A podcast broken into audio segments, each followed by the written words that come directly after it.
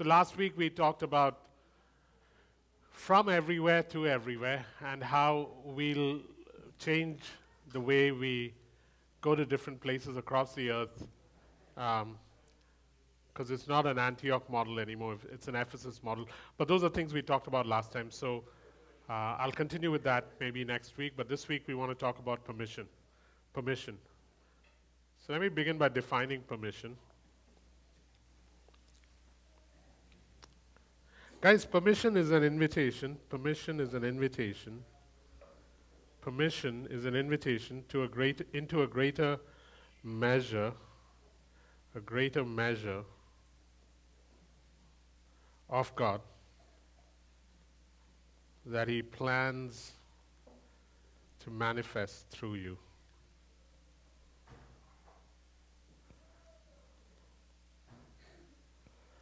So, permission is an invitation. So, uh, I mean, we'll only be focusing on permission today. As in, Father, so why is permission so important? Why do I need to grasp this idea of permission?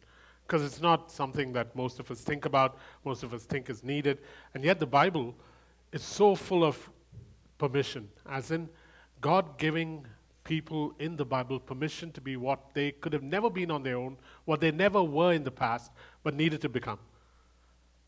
And so, permission at the some of the ways we can defi- define permission is it's an invitation. It's an invitation to a greater measure of God that He plans to manifest through you. So it's an invitation. You can't, you can't step into permission without God inviting you, saying, Hey, I know this is who you are, but I've got something else that I had been planning all along, even before you were born. These were written into your um, plan from me. And so I want you to step into this, but I need to give you permission. And once I give you permission, things will have to happen so that you're ready for it. But it's always an invitation, eh? An invitation to a greater measure of God that He plans to manifest through you. Another way to define it is uh, to know what is allowed. Permission is to know what is allowed. To know what is allowed. Permission is to know what is allowed. What you have license for what you have license for. The extent of your liberty and your authority in that area.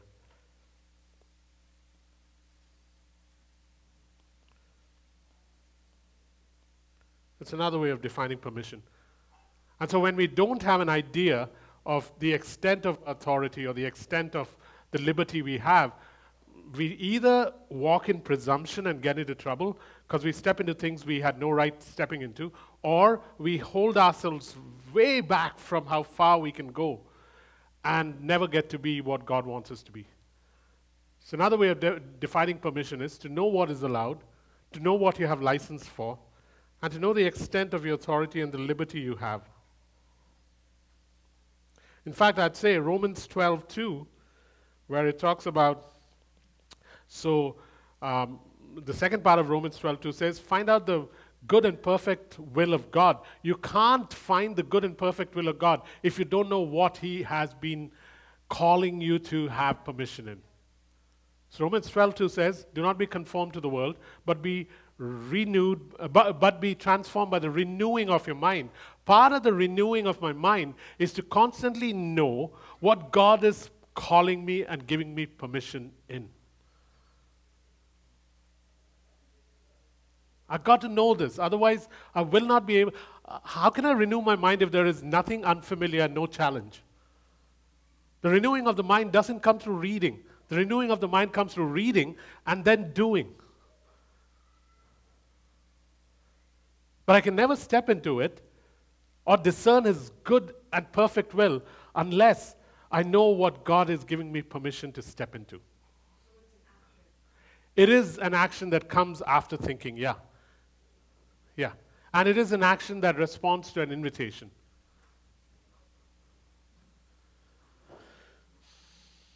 And this is normal for God. Eh? This is not something He does for special people or does once in a while. He, it, uh, for us to find His good, acceptable, and perfect will is something He always desires. He's always willing to give. There's nothing that God asks me to ask of Him that He is grudging about. The thing is to now find out, Father, so what do I have permission for this year? What does Acts 29 have permission for? What nations do we have permission for? And once we have that, it gives us so much more to work with, man, and that's what we'll talk about. One more definition, and then we, if you have any questions, you can ask. Uh, guys, in a rebellious culture that we presently have, um, we don't realize the criticality of uh, permission because we, we are highly individualized and permission is not something we want to ask unless it's going to cost us. People don't take permission. But that's because of the culture we live in. But if you look at scriptures, you find that permission was something that people were very aware of and that God is aware of. And worse, the demonic realm is really aware of it. And they love the fact that their Christian uh, opponents are not aware of it. I mean, Genesis 41, verse 44, Pharaoh is saying to um, Joseph, Listen, you only have to report to me, and nobody here will raise their finger if you don't give them permission. In all kingdoms, permission is normal. Doesn't matter whether it's a satanic kingdom or a kingdom of the world. And where do you think they got it from? They got it from the kingdom of God. In Mark 5:13, the demons that come out of legion uh, can't leave till Jesus gives them permission. Will you allow us to go into the pigs?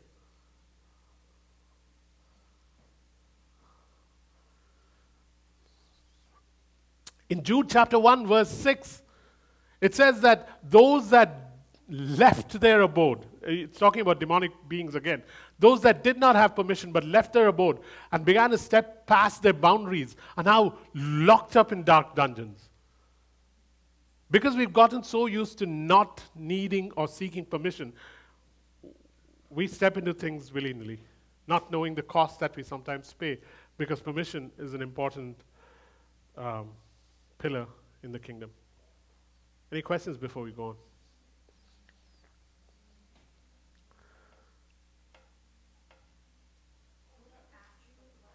Jude 1 6. Sorry, go ahead, Betty. Um, uh, I guess one of the things, um, maybe another definition is we're not talking about um, asking if we can. We are talking about knowing what we can. We're not talking about asking if we can. We are talking about knowing what we can. It's not asking if we can do, it's knowing what we can do. That's the kind of permission I'm talking about, where God says, hey, but this is what I've, I've given you, Acts 29. This is what you have permission for. Step into it. It's not so much me asking you, can I do this? It is knowing what I can do. That then allows me to explore the land because I know how far I can go without stepping into presumption. Go ahead.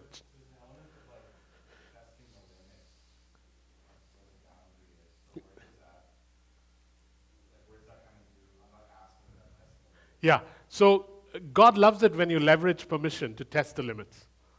God loves it when you leverage permission to test the limits. He likes you to go and see how far you can go. Completely uh, surrender to Him. He likes it. Trusting that He'll stop because you have no desire to go out of bounds. You just want to see how far have you given me this? So He doesn't have a problem with that. But he also knows how to stop you.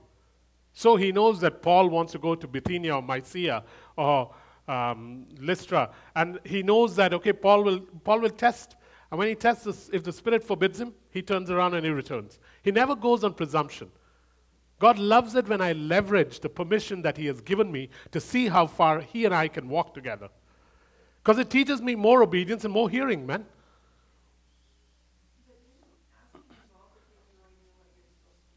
Yeah, and when you ask, it's not like the plan will be clearly given. I mean, think of Peter. The guy is being told to go to a Gentile household. It's the last thing the guy should be doing. I hope he didn't leave in daylight because his Jewish friends would have watched him as he marched along with some Gentile servants to go meet Cornelius' home.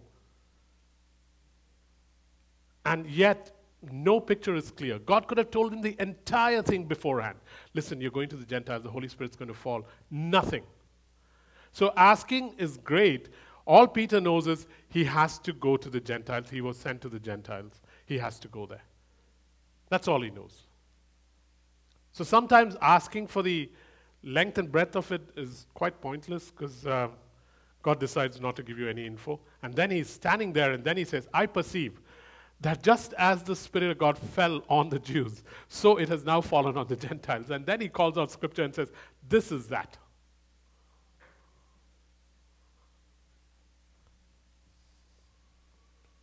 This isn't difficult, guys. It's, it, it's hard work, but it's not difficult. Like, yeah. I was going to say, like cutting an apple. It's not difficult, but it's hard work. I, I knew it wouldn't fly, so, yeah. So, when it comes to permission, uh, you got to first see what God is giving you permission in. Then it's a good idea to name it. As in, ah, so let me phrase it, oh God, this is what you're saying. Then it's good to agree with God. Alrighty, I named it Father, and so I'm going to agree with you that this is what you and I will be doing together. Then it's good to sometimes identify it with something symbolic. Not necessary. So sometimes someone would build an altar or someone would set up something that would remind them that this is what God did at this stage in my life. It's not important. That's, a, mm, that's not critical. Once you do that, you must expect things to happen in the area that God is giving you permission. You must expect to resist cultural family ties that will prevent you from stepping into it because almost nothing that God asks of you or gives you permission is intellectually sound or logically reasonable. Any intellectual reasoning comes after the process, not while you're in the process. So there will be resistance from people who wish you well. Then you got to step out into action. You've got to enter and explore because the what you've been given is so massive that you've got to enter and explore. You've got to subdue whatever tries to overcome you or has been struggling. You begin to multiply because what you now have entered into must increase. You finish what you're supposed to, you empty yourself, you move on to repeat the whole process again till you die. Isn't Christian life fun? So if, the father says, okay, I'm giving you permission to now, uh, let's take something big and something small. I'm giving you permission to now uh, affect Whalley, the city that we've started uh, doing things in. I'm giving you permission to affect Whalley. So I begin to see what God has for us in Whalley. I begin to name it. This is what God wants us to do. And we, we, we picked on two things when it came to Whalley. One, that we would work with those that were being trafficked sexually, and two, that we would help uh, the homeless. Those were two things. We began to agree with God. You set up a symbolic thing that identifies it or not. It's up to you. You begin to expect that God will give you fruit in that area because it's permission that He's giving, saying, Listen, I've given you Whalley. Why don't you start doing something?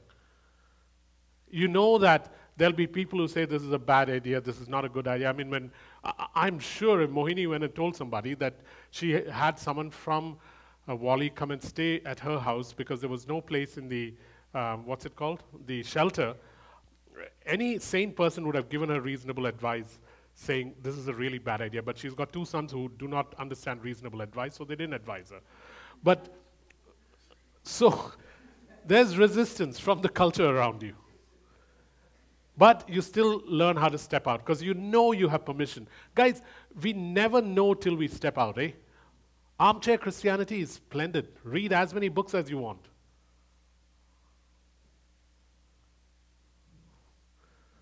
Enter and explore. Subdue what needs to be subdued. Begin to multiply because once someone does it, others follow. finish what you're supposed to do, empty yourself, having completely spent yourself, start all over again. Any questions?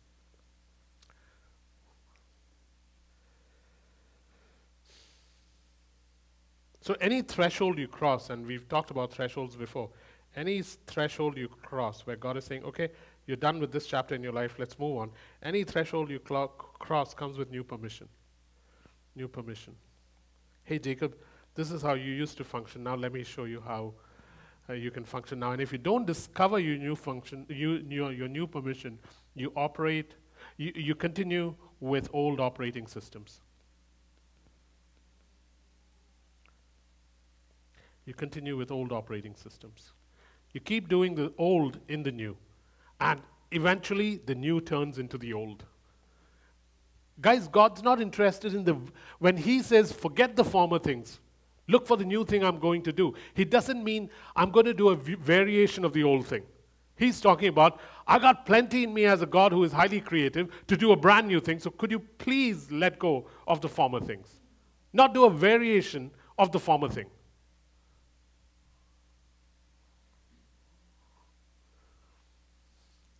Which is why we have to continuously innovate in this church and let go of things that we really like.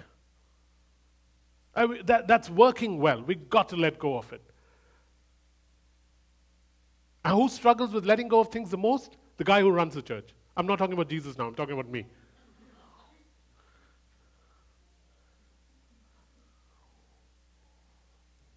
Any questions?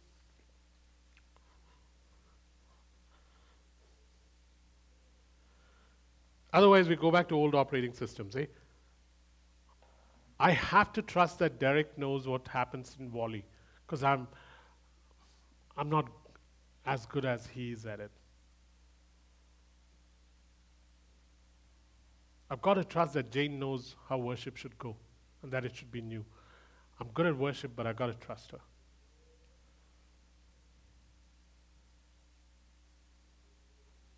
Any questions?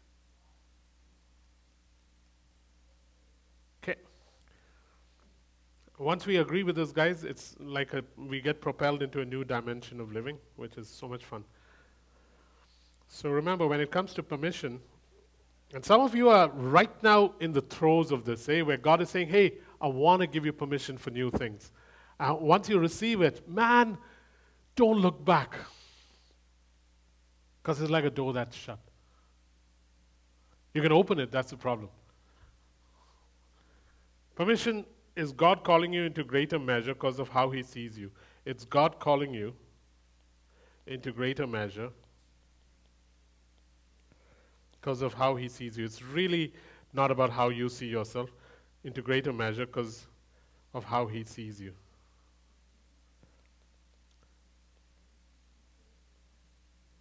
So, it's, this is why it is so hard to walk in because it's easier to walk in a title it's easier to walk in a title. It is easier to walk in a role. It's easier to walk in a structure. But my God, how do you walk in something you are not? How do you walk in something that He sees you as, but you are not? This is why I'd rather be called something. Give, give me a title, I'll walk in it, because I can figure out what the job description is. Give me a role, I'll walk in it. Give me a structure, and I'll fit in it. But how do I walk in something I don't even see myself as? And yet, this is what permission looks like. Permission requires exploration. Permission requires faith. Permission requires leaving the old. We'll talk about that. But it is so difficult because it is who he sees you as and has very little to do with who you are at present. This is where the prophetic really kicks in, where it gives you an idea of who you are. And when you silence the prophetic, all you have to live with is the present and your past. And that is sucky.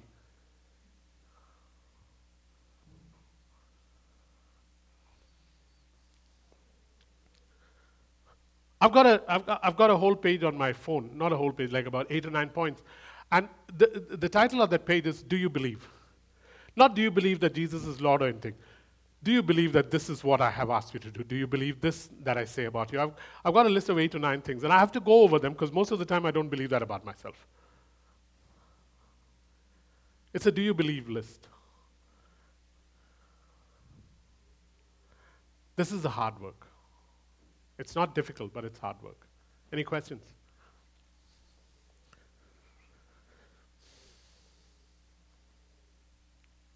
Hey, and here's the difficult thing huh? if someone says something about you that you are not, how do you even say stuff like, let me go pray about it?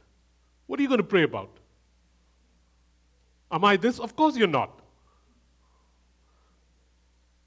Uh, does it resonate? Not at all, because it's freaking you out. If freaking out is resonate, then great, go for it.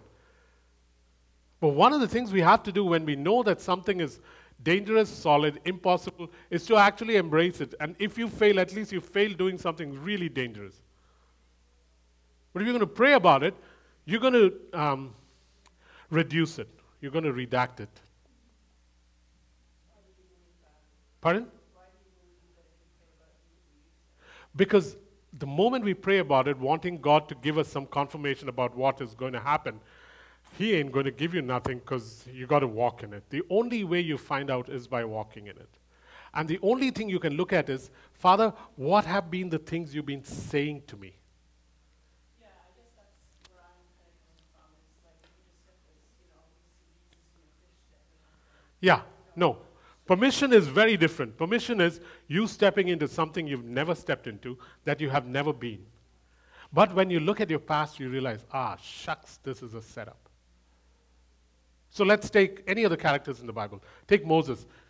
He had no idea what he was going to do. I mean, bad enough he's going to Pharaoh, and God is telling him, don't worry, I'll harden his heart.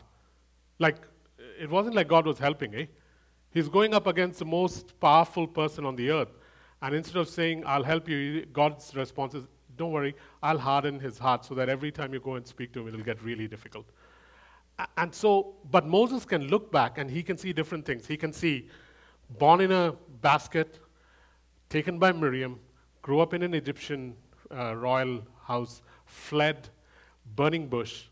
And as he looks back, he knows, I can trust you going forward.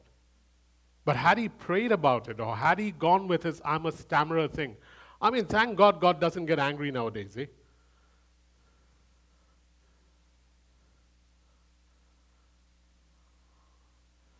So when I say don't pray about it, I'm not trying to take away responsibility from you and put it on someone else who, like she said, may prophesy a rhino in the light or a fish in a tank.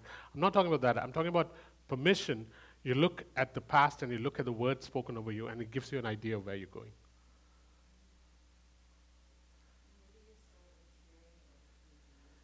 Where do you start if hearing and everything is new to you? You don't have that past. I would suggest that if you're, uh, I'm, I'm being super serious, I would suggest that you join a place where this is normal. Because to not have the voice of God, but only the sound of God occasionally, is not going to help in this process. One of the reasons I ask people to connect with Acts 29 is not because we want more members. Look, we're running out of space. Uh, it's because you might get an advantage or two that helps you down this path.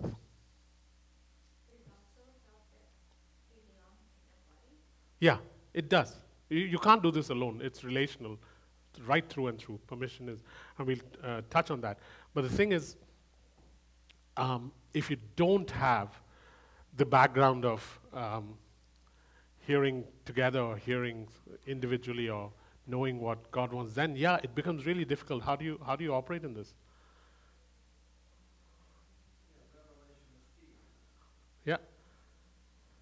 And at the end of the day, it's a very simple definition, revelation. It is who God is, uh, who God wants to be right now for you, or in the next few months for you, and who He wants to present Himself as. He never presented Himself as, I am Jesus Christ, the Son of the living God. He presents Himself as that. Comes from the Father, comes at the right time, shows you who He is and what He wants to be.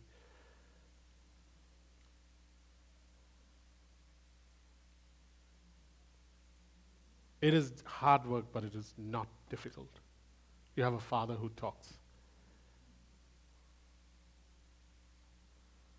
Let me go back to Jill's point, because um, it's uh, a question that all of us need to consider. When something is said, Father, how do I not pray about it and step into it? Uh, by looking at, again, I'm reiterating what I said look at the past, look at what you have heard, and it'll give you an idea of what awaits. Otherwise, To pray about it, your mind cannot. If you want to pray in tongues, great, it might help. But your mind cannot handle the impossibilities that await you. Or, if not the impossibility, the absence of any reference point. We're going to Dublin on the 29th. A few people are going to Dublin from this church and from a couple of other places. Why are we going to Dublin? I have absolutely no idea. What is the only thing God has said?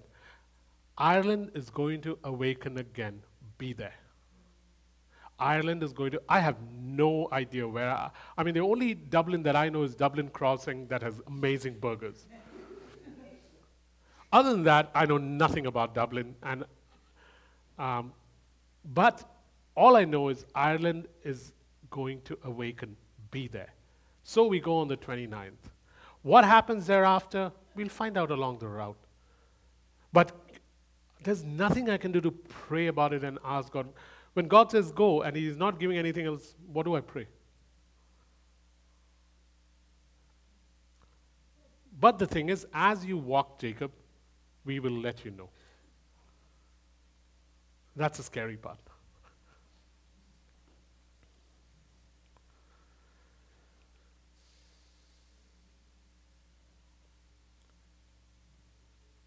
And once you start walking in permission, you open the door for others, eh? Once you start walking in permission, you open the doors. You open the door for others. You open the door for others to follow. You create momentum for others. And you help them experience the impossible. You help them experience the impossible. So there are people coming to Dublin from other parts of the world. Um, and their, uh, their question is always so, what are you doing in Dublin? And what's the answer? We don't know. All we know is Dublin is going to awaken, and we need to be there. But it is creating momentum for others, it's opening the door for others, it's experiencing the impossible. They will experience the impossible. How that pans out, don't know. But it really doesn't matter.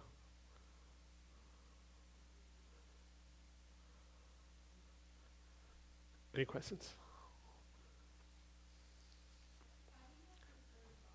How do you know if you heard wrong? Um, I would go verify it with people that I trust. That'd be one way. Two, I'd keep checking. Are you sure, Father?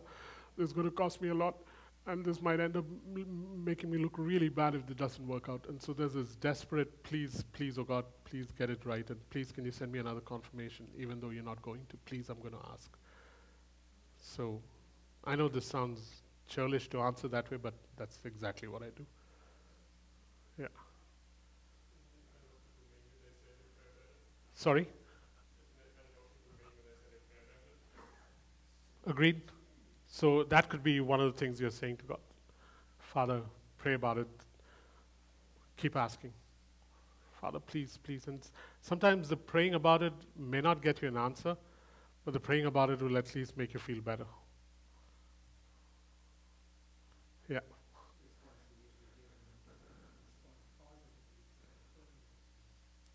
Yeah. He's opened a box of worms, but Oh, then then let's let's just move on.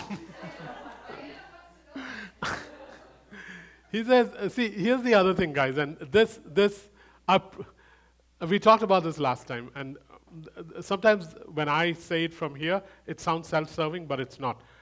Um, do I say it nicely or brutally? Brutally. You're used to both. Okay. So, Nathan, because this is your first time, I'm going to be nice. so, guys, um, one of the things we have to figure out is do I trust the authorities that have been, um, spiritual authority that has been placed over my life? Is that authority abusive? Can that authority take advantage of me? Does that authority hear God right, or do they hear wrong? Will they jeopardize my situation? Or have I come to a place where I can trust spiritual authority placed over me and trust that when the, I am uh, told, like Paul says to Timothy, go to Ephesus or go to Crete, that I will go. That's a hard one for us, eh? Because we live in, again, highly individualized society where people make mistakes. Paul was as susceptible to making mistakes as you are.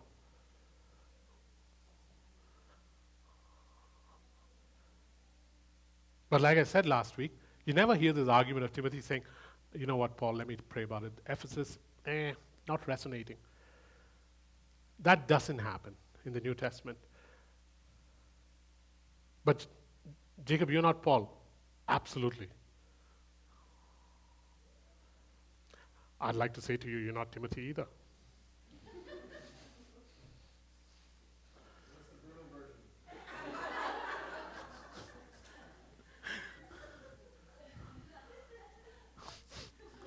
Why can't you just do what I ask you to?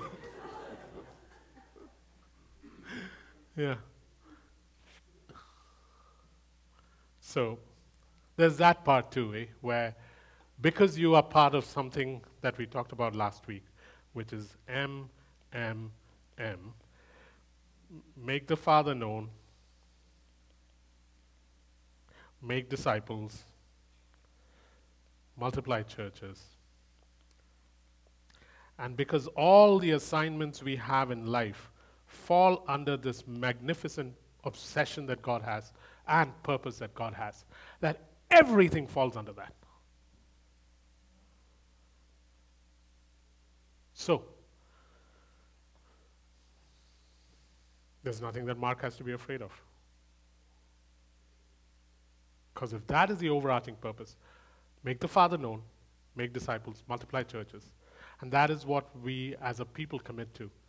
And does it matter where I go and where I'm sent? Yes, it matters because it forces me to give up my right of self determination.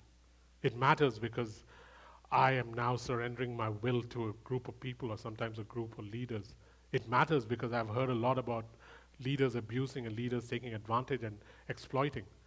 Hey, but if that is a concern, then wait, don't volunteer. But if that is not the concern, you run out of excuses. This is getting more and more brutal, so moving on. You got to trust us, guys, and you have to check the track record of your leaders and their heart and attitude towards you. And that takes time. It, take, it, it, it needs the building of relationship. But we are trying to build exactly what God wants, and we can't bring our individuality and our North Americanness into it. Eh? It doesn't apply. Doesn't apply. Your culture doesn't count. It is secondary.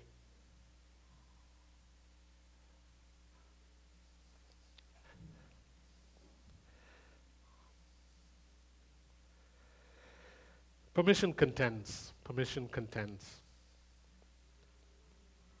Permission contends. God loves it when we leverage His permission and His power uh, for His cause. It contends. Once I'm given permission, know that there'll be resistance. Know that there'll be spiritual resistance. Know that there'll be traditional and cultural resistance. Know that there'll be resistance from the soul. Know that there'll be resistance that uh, I mean, uh, to begin with, the, the, where, you know where resistance starts? It's surprising. Inconvenience. That's the first place. That's where it starts. You know where it starts next? Money. It's, you know where it starts again? Time. These are things. Four, family.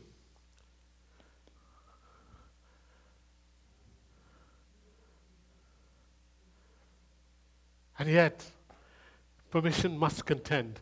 Forget spiritual powers, they come down here. The first four are our own internal battles. Once we get over them, then we got another Goliath waiting.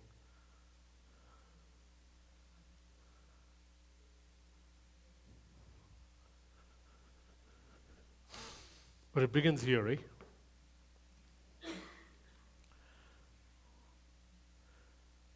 I love the way Joshua leveraged permission in Joshua 10, verse 13, where he knows that God had said, Hey, I want you to undo this enemy, completely destroy the enemy.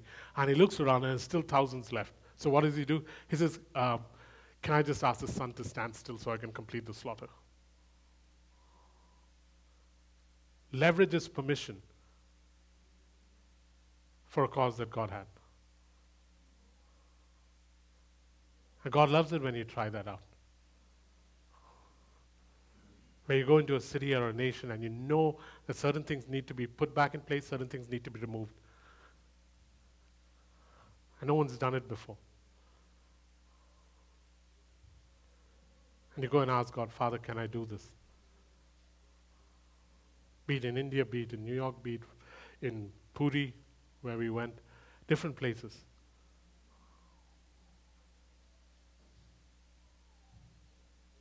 Ephesus comes alive. Babylon comes alive. Egypt comes alive, as in the stories that happened there begin to happen again.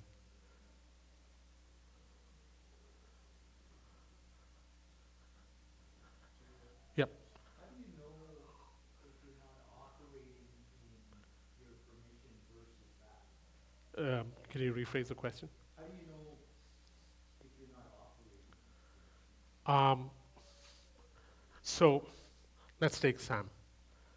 You have given him permission in something. And one of the best ways that Sam can find out if he's operating it or not is to come to you and ask. Two, when he does, you'll give him not requirements to meet, but you'll give him an idea of this is what I expect you to. Now he has a measure. Three, there are things that you've said to Sam are going to happen over the next four weeks because you know his capacity. Four weeks from then, nothing has happened. So you go back to the source. Sometimes the source is God Himself, sometimes it's the source is the body, sometimes the source is the one through whom God conveyed what He needed to convey. And that's the only way Sam can know. Initially. But then it gets to a point where Sam himself knows how to connect and ask. But he still verifies with everybody. Permission will disrupt your life.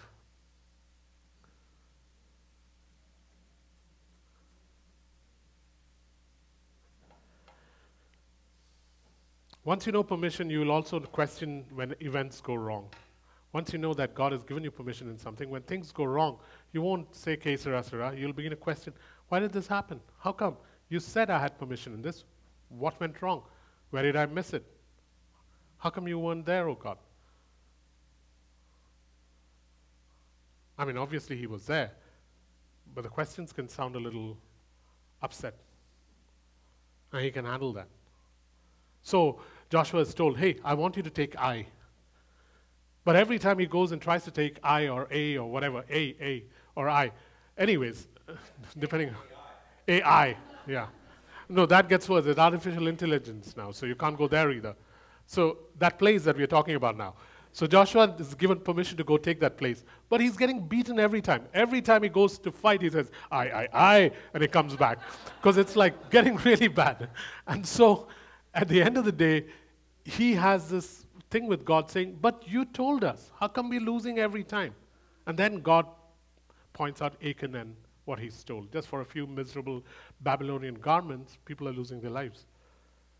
So once you know you have permission, you always have the ability to question and correct. If you don't know you have permission, you are scared because you think they're saying something I should step into because I got slapped the first time. There's such confidence in this man once I know what I'm appointed to at any specific time in my life. It works at work. So you're appointed as the guy who burns down the forest or whatever. Sorry? Oh, sorry, the guy who saves forests from burning. Sorry. sorry. So I thought you burn forests down to prevent uh, fires from spreading or something. No? Sometimes, okay. That was the one that really caught me, burning the forest down. So, so as he's given permission, he knows what he can do. It's the same way at work, eh? We just don't think it works this way with God.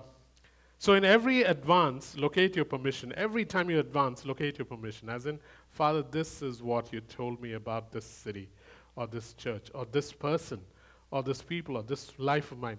Locate your permission. Find out what it is. Once you do, you'll hear God laughing. you'll hear God laughing over you. When God laughs over you, two things happen it emboldens you, and it emasculates the enemy.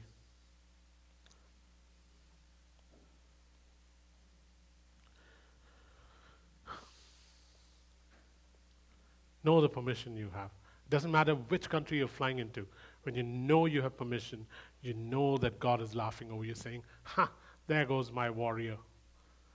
Or there goes this Gideon of mine who was so scared till two minutes ago, and now he's acting like he owns the place. And he begins to laugh. And as he begins to laugh, it emboldens you and it emasculates the enemy.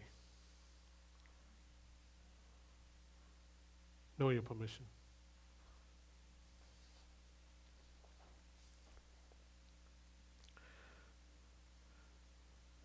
In difficult circumstances, lock into this extraordinary permission you've learned. In difficult circumstances, lock into lock into permission. I love what David does in 1 Samuel 30.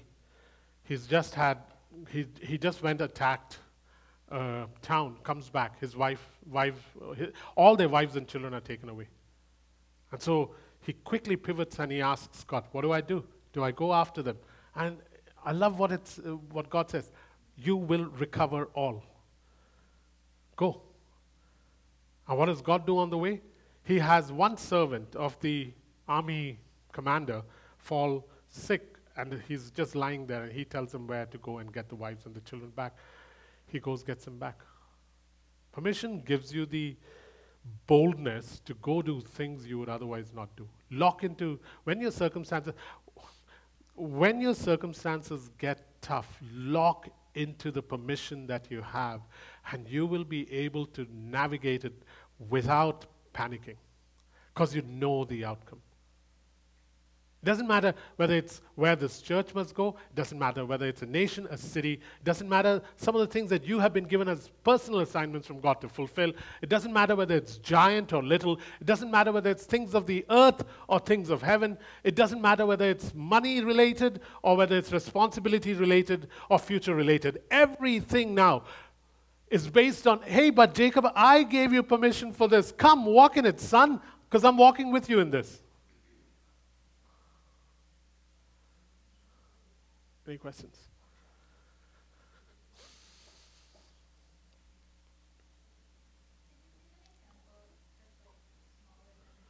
Okay, so let's go. yeah, okay, uh, smaller than a nation. Um, so let me take a really small one. I got too many small ones.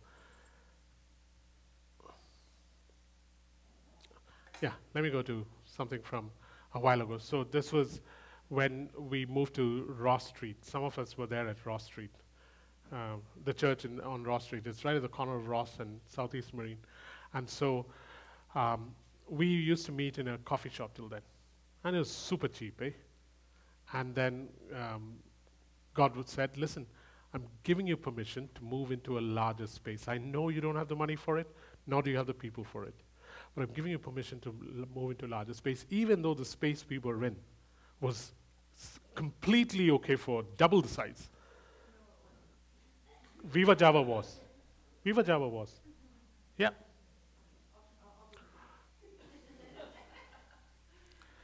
Okay, so we'll have to move on with that one. Yeah, so uh, you have, we could have continued there at $900 or something. And then God says, I give you permission. So we go and find this place that is twice as large, but needs a lot of work. And we didn't have money for it. We had 3,000 bucks, but we had permission. 3,000 bucks in an empty place. We had permission. I remember going to Jeremy's dad, because Jeremy's dad used to have uh, furniture shops then. I'm going to Jeremy's dad and asking him, uh, can we have some furniture for this place? I was expecting chairs. Jeremy's dad pulls out a wad of yellow sticky notes and gives it to me and says, I got to go for a meeting. Take the sticky note and put it on whatever you want. And so I'm holding these sticky notes, and I have absolutely, I mean, the only thing I can match is black and black. So I got no idea what to do with furniture, and this is like high quality, top end furniture. And I'm holding the sticky notes and I'm standing and saying, Father, what do I need to do? And uh, do I go conservative or do I go berserk? And God says, I gave you permission, go berserk. And so I'm taking these yellow sticky notes and sticking it on everything. Everything, like anything that I could lay my hands, eyes on, stuck it. And then he comes back and uh, I say, I've stuck stuff. I have no idea of how color combinations work, so let me know. He says, okay, take it all. I said, no, no, no I got, only got thir- 3,000 bucks. I expected him to give me more than 3,000, but I didn't expect him to look at everything I'd stuck on and he says, take it all. And he says, I'll get three trucks for you and we'll make sure that it's given. We took with us beds. I stuck stuff on beds. there was a sofa that would open up into a bed. Uh, beds, lamps, armchairs, uh, dining tables, um, high chairs, um, bar stools. The first time they brought a piano into that place, the movers thought it was a poker joint. So they even asked, Do you guys play poker here? And I said, No. And this was what happens when permission happens. You got to keep testing how far you can go with permission. You got to keep testing how far you can go with permission. Same with homes. My mom was coming the first time, and I'm thinking to myself, okay, where do I go, Father? And he's saying, I don't want you to look for houses. I'll get you a house. I'm, you leave it to me. I'm going to get you a place for you and your mom. Seven days, five days, four days, still don't have a place. My mom's calling, will I have a place to stay? And I'm saying, it'll happen. But once God says that, listen, this is what I want you to step into, it'll happen. A guy calls, he had a home, uh, he needs someone to stay there because uh, otherwise insurance is too high. And he says, hey, uh, here's a house. Stayed there for one and a half years, paid the insurance. Mom was blown away. Permission at the end of the day is this ability where God says, I've got something for you, step into it. Don't do nothing that I'm not asking you to do exactly what I tell you. It'll be illogical, it'll be unreasonable. Step into it, and I will give you everything you need for this. Explore it as long as you want. Enjoy it, go this way, go that way. And then when you're done, make sure that just as I gave it to you for free, you give it away for free and you step into the next thing. Permission is supposed to teach you how to function with God. Permission is supposed to teach you how to hear Him better. Permission is to teach you how to depend on Him better. Permission is to have you, um, have you get out of all these.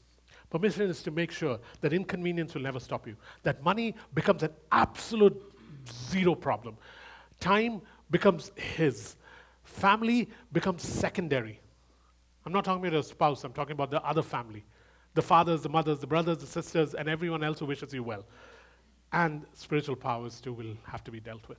These are things that Jesus had to deal with, and every disciple of Jesus that had any salt to his name had to deal with this. You don't deal with this, there is no question of being a disciple or making disciples. Hey, hear me again. If this is not dealt with, you cannot be a disciple. Luke chapter 9, 52 to 59 talks about exactly this. Foxes have holes. My dad needs to be buried. I got to divide the property. This is where it falls. And if this is not overcome, then here's the bad news you ain't a disciple.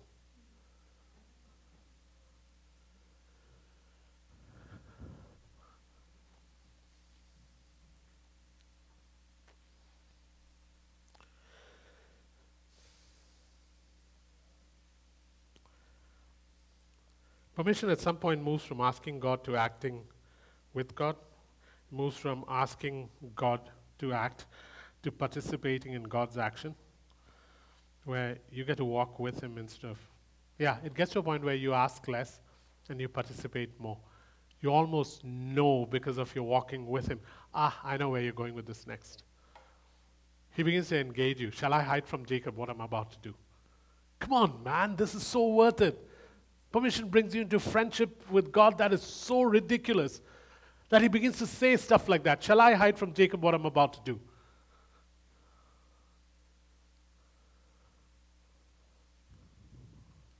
You should ask Derek some of the things that God tells him about Whalley before Whalley knows it.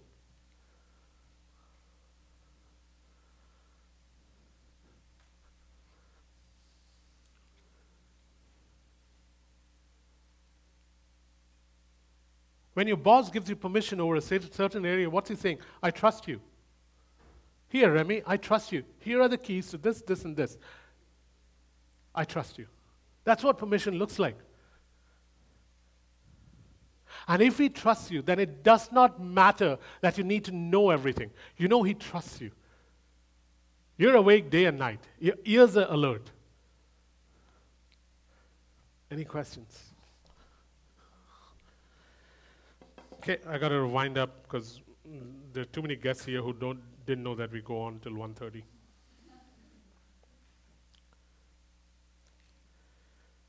Your permission will be contested. We already talked about that. Guys, sometimes symbolize permission, eh? Sometimes symbolize permission, as in do something symbolic that reminds you, ah, shucks, this is what I walk in. I mean, God gave Moses a staff. He called it the staff of God. It was with that staff that he had the um, serpents devoured, that the magicians threw down. It was with that staff that he parted the Red Sea. It was with that staff that was held up that Amalekites were defi- defeated. The staff had no power, but my God, it was symbolic of what Moses was stepping into. So think of that as something that perhaps you can do. Permission always comes with promises. Permission comes with promises. Permission comes with promises and provision. And provision. Sometimes you get the provision before, sometimes you get the provision while you're walking towards it. But it always comes with promises and provision. Permission for anything that God is giving you is larger than you can handle. You do not have the resources for it. You do not have the ability. You do not have even the um, thinking that you are capable of it. Therefore, it comes with promises that will be reiterated again and again. God is a great reassurer, but He knows the timing of reassurance. And it always comes with provision. So you never need to be afraid of, will I have what I have when I need it or when I get there? Is never in question but we don't know it because we haven't tried or experimented with it often enough. The more we experiment with it, the more we realize, oh, shucks, this is the least of my worries.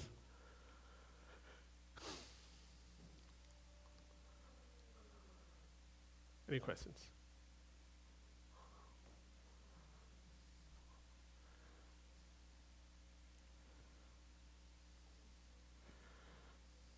Elijah, that guy knew how to walk in greater, greater, greater and greater permission, and there was always provision for him. Ravens, widows, there was always provision for him. Okay, let me conclude. Do not live below your permission. Please, if you've been in this church for more than six months, you know how to do this. Please work at it. Please go back to those first notes where name it, see it, name it, agree with it, identify it.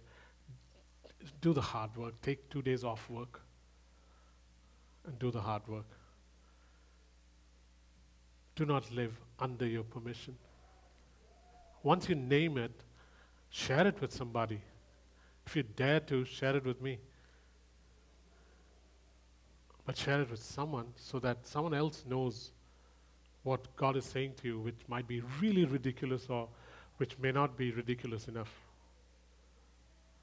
Share it.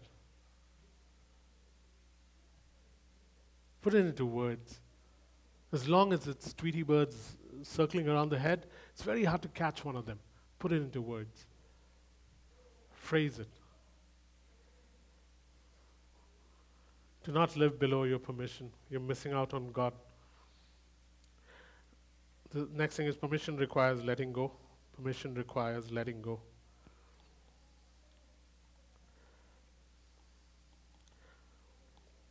It's death by installments.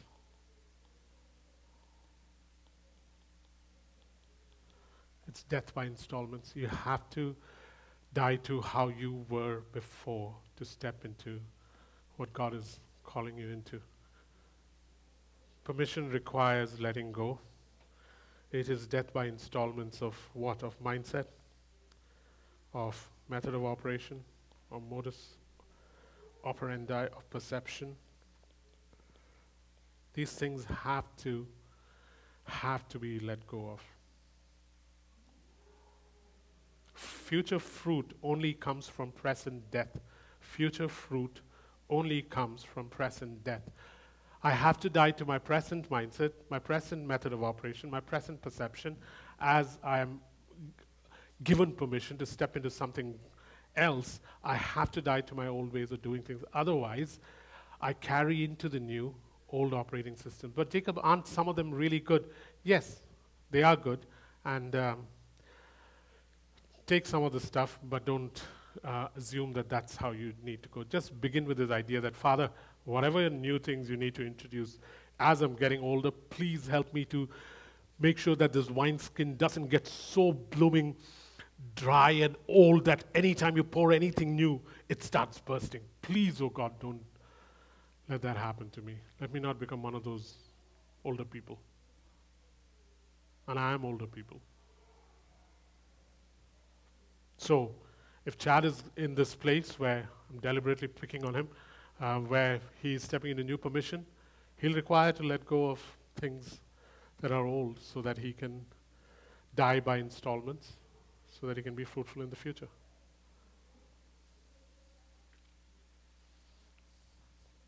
Almost done. It's only one o'clock. Permission requires recovering rhythm. Permission requires rec- recovering rhythm. But the problem is you can't recover rhythm if the constraints of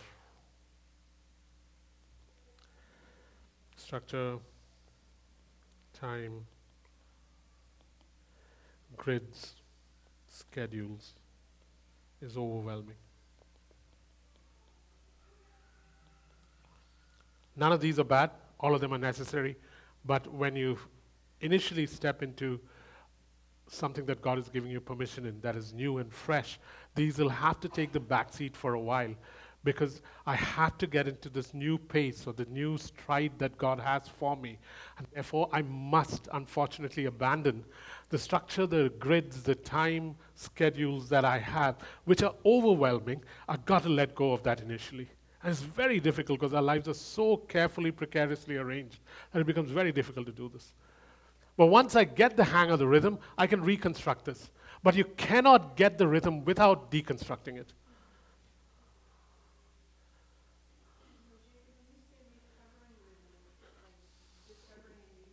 Yeah, because it's a new stride that God is walking with in the new place. It's not the same. You can't have the same pace. You can't have the same input. You can't eat the same things.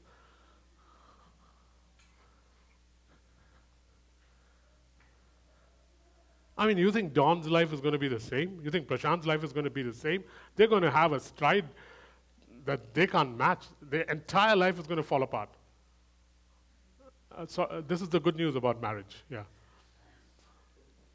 And then they'll at some point return to a new structure, a new schedule, a new grid. They can't roll off this, any side of the bed anymore.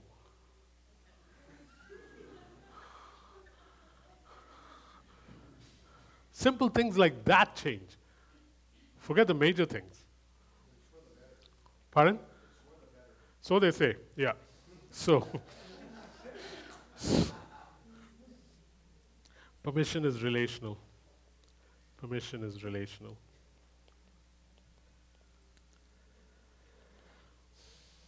As in, if my elbow is what is receiving permission from God, my elbow cannot function on its own it is relational. Its way of functioning is so dependent on everything else it's connected to. Therefore, even if I am given permission in something, I have to see how it is connected with the rest of what God is doing with the people that I belong to. Because that communion thing doesn't end with communion. How, do, how does it fit with everything else that is happening? You cannot live life together alone in the kingdom. And if you're doing that, you are dying. Let me say that again because that sounded brutal. You cannot live life together alone once you're part of the church. And if you are living life together alone, then I want you to know that you are dying. It's not possible for you to survive. Physically, you might live another 100 years. Spiritually, you're dry as a twig. Selah. I felt very Old Testament prophetic suddenly.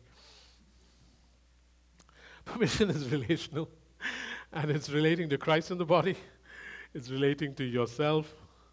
Hey, and remember one thing every time God gives you new permission, there'll be this undercurrent of impurity that'll come looking for you. Every time you step into new permission, there is always this undercurrent of impurity that'll come looking for you. Because if permission can be corrupted, diluted, contaminated, it is brilliant for the enemy. You, you can never get over it then. Be very careful of um, impure, especially of sexual impurity when new permission is give, being given. Because it's an undercurrent that always comes with permission. Too many people have been unseated by it.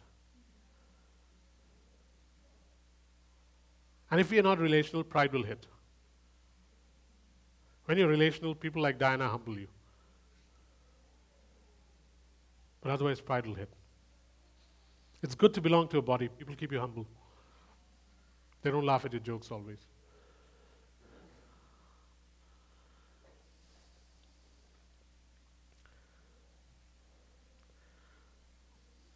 Okay, last one. And then a story from the Bible. Permission grasps new vision, but does not subvert, but does not subvert order.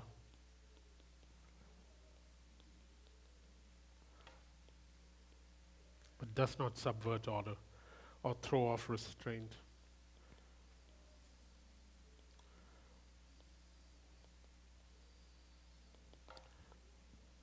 So, Derek may have permission for something in Whalley, but it doesn't mean that, ah, I got new vision. It doesn't mean that he'll subvert order or throw off restraint. He tries to work in relationship with the body. He doesn't become his own king or master. Just because I have new vision doesn't mean that I have the right now to say, ah, if you don't agree, forget it. And this will happen with our spouses too. Eh? Sometimes you have new vision and your spouse is still struggling to come to grips with it. You'll have to wait. You'll have to wait till it catches on, because otherwise it becomes really difficult. And so we end with that story from 2 Kings chapter 2, verse 9 to 14, where Elijah and Elisha are walking together. And uh, just keep persisting, eh? Because one of the things Elisha did was he knew something was waiting for him. He knew it. He knew that if I keep pace with Elijah. There is something new that is waiting for me. I will be given permission. So he starts walking with him. Elijah tries his best to say, hey, listen, stop at Jericho, stop at Gilgal, stop at the Jordan, stop at Bethel. He doesn't, he keeps persisting. And then he knows that God is inviting him and he asks Elijah, listen, can you give me twice as much as you have?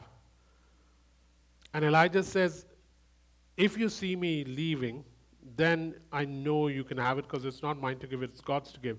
So Elisha knows that he's being invited into the process. He won't leave, so he persists on sticking with Elijah. At some point, Elijah is taken away. He sees what is going to happen to him. Once he sees what's going to happen to him, the first thing he does is he takes his mantle and he begins to tear it. Part of the reason he's tearing it is because he's sorrowful that his spiritual father has left the earth. Part of the reason he's tearing it is because it no longer fits. The old has to be let go of. And then what does he do? He realizes there's this mantle that's lying on the floor. He picks up the mantle. Now he has to begin to explore the whole idea of I got a mantle in my hand, what do I do with it? And so the first thing he does is he realizes, let me try out this new permission he has, I have. So he takes the mantle and he strikes the water. When he strikes the water, the waters part. And for the first time, 51 others that are standing on the other shore begin to say, Aha, the God of Elijah is with Elisha now. And then Elisha begins to move in it. And as he begins to move in it, he sees that he ends up doing really twice as much as Elijah did.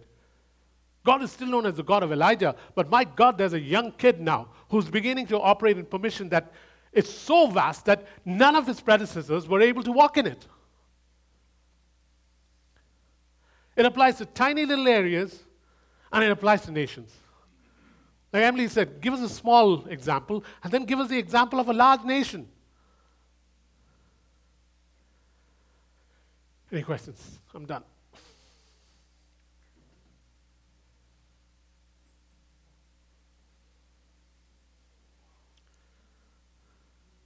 No questions? Okay, let's conclude. So, Father, how do you want us to conclude this?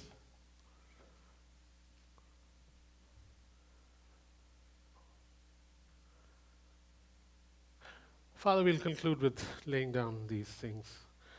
Man, these things need to be laid down every time, Father.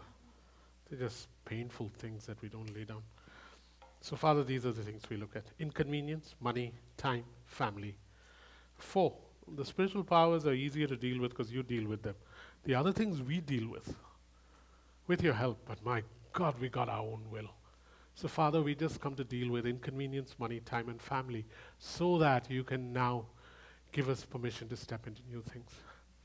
So, Father, I'm just going to leave it to the church to pray this. Maybe three or four can pray into this. I'll ask Derek to pray, and uh, then whoever else wants to. Derek can wrap it up. I'll ask Jane to start and Derek to wrap it up, and a couple of people in between.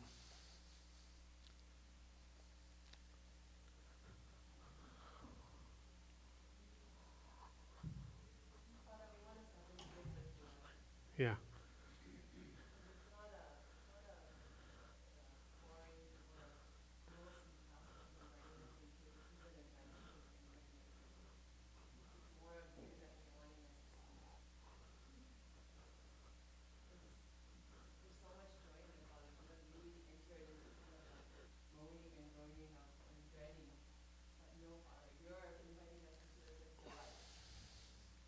and joy and excitement because you see where this is all gonna go, you see.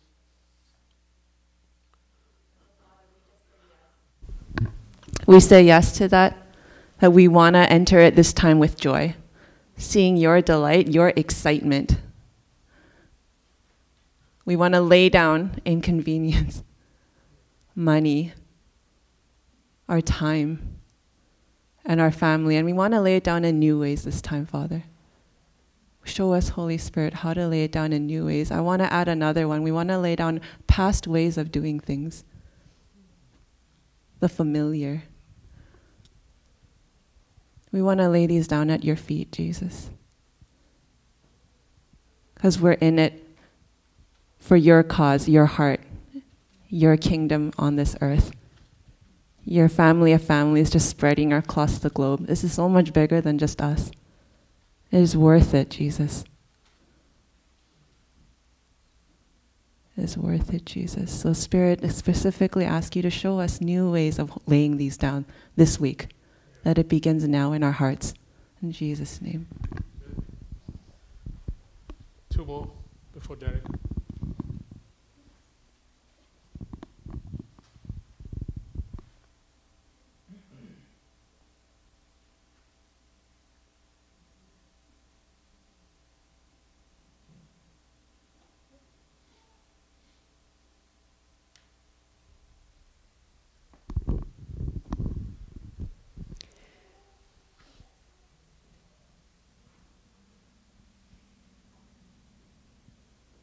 Father, I speak a breaking of mindsets. That we choose to change our mindsets, to change our structures, to change our schedules, because that's the first thing with inconvenience. We have to be able to let go of our way of doing things, of our comforts.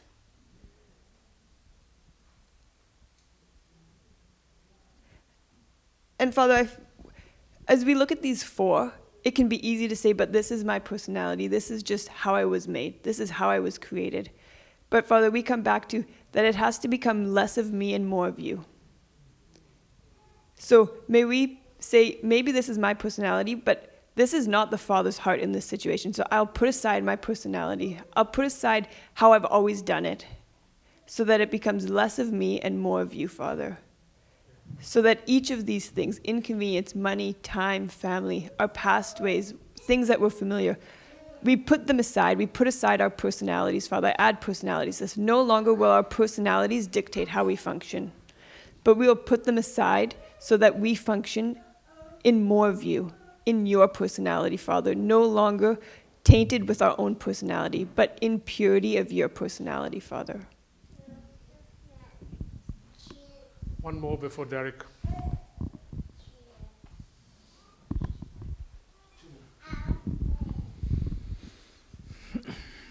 Heavenly Father, I'm just speaking to myself, dear Lord. um,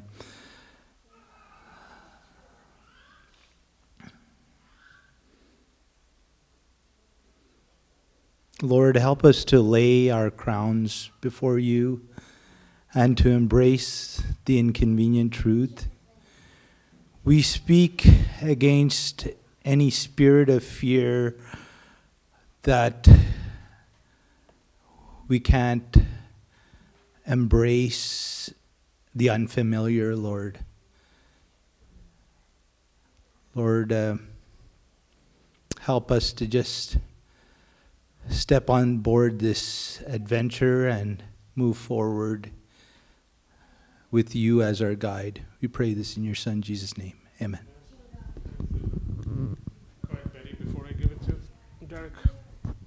Father, um, as we um, contend for uh, these things, Abba, remind us that we must first contend with you.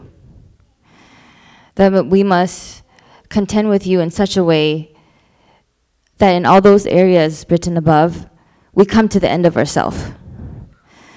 That as we contend with you, O Abba, we come to the end of ourselves and we begin to realize the beginning of you.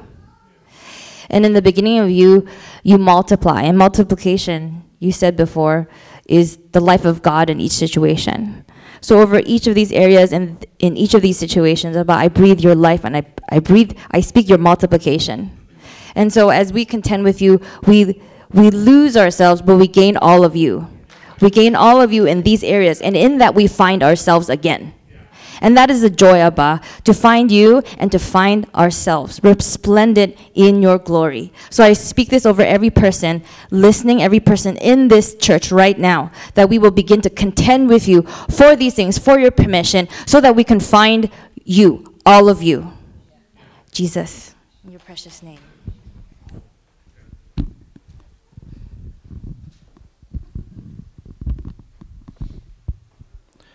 Abba,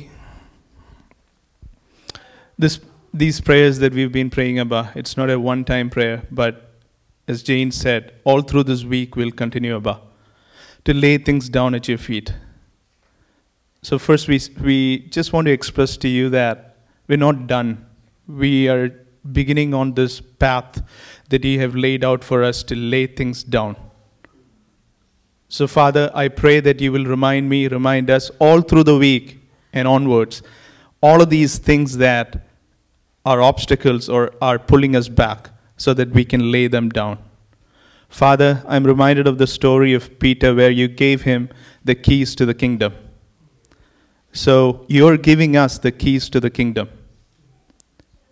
But then Peter had to, at one point, walk into it and stand up. And in Acts chapter 1, he stood up. So, Father, if we have, and Jacob talked about symbolic things. So, if we have a key with us, we want to take up the key because laying down always leads to picking up what you have for us, Abba. So, symbolically, because we have been laying down in our hearts and we've been asking you, we pick up keys, physical keys, in our hands. And these keys that we are picking up, Abba, is in line with what you're asking us. Hey, I have permission that I am giving you. And so, as I take this key, as we take these